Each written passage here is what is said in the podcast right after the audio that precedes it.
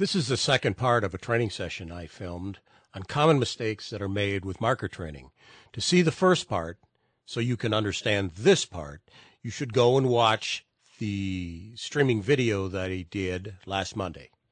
You will find it in the streaming video section on our website.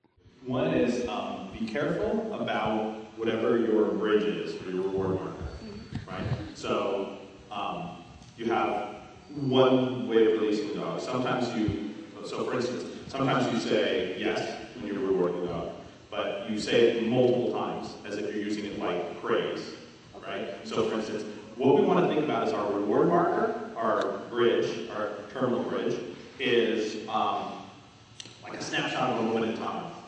It's communicating to the dog exactly when they did something right. So for instance, you asked him to lay down. He laid down. You said, yes.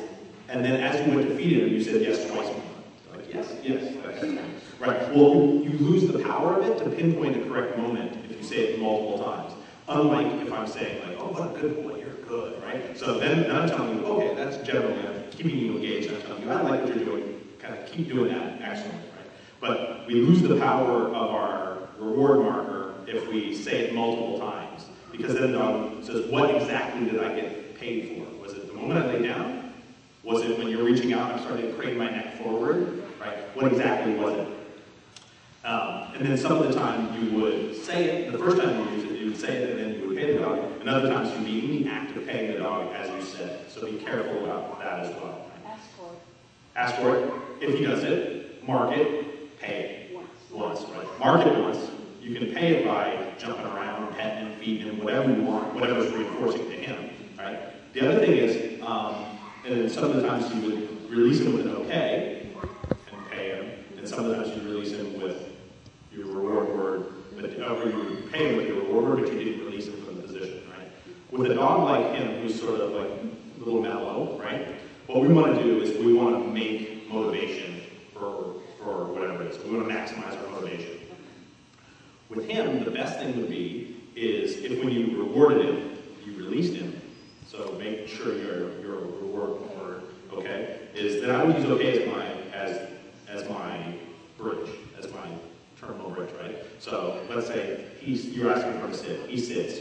You say, okay, jump, move, feed, feed, feed, feed, feed, right? So what happens is make we get a lot more power from it if the reward itself is not just a piece of food, but a little mini event, right? Especially with dogs that were, and I can treat the food a little bit in the same way I would treat a toy. So I ask him to do something, he does it. I say whatever his reward marker is going to be, which is for me inherently a release, but if you're using okay to release him, then I would just use okay as my reward marker. He does whatever it is, and you say, okay, you move and have him chase the food and make a little bit of action. You whip the food around, you feed him a couple times, you pat on him, whatever it is, like you make a little mini event, which throw. And by not having to hold the position, like stability is not going to be his problem, right?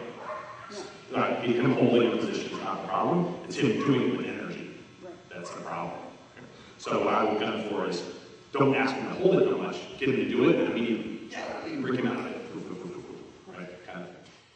If you would like to learn more about marker training or how to train with food, I would recommend you get one of the two videos I've done on both subjects. If you'd like to watch some of the free streaming videos that I have on my website, you can go to this web address now. I have a number of uh, free streaming training videos and then a number of product videos also.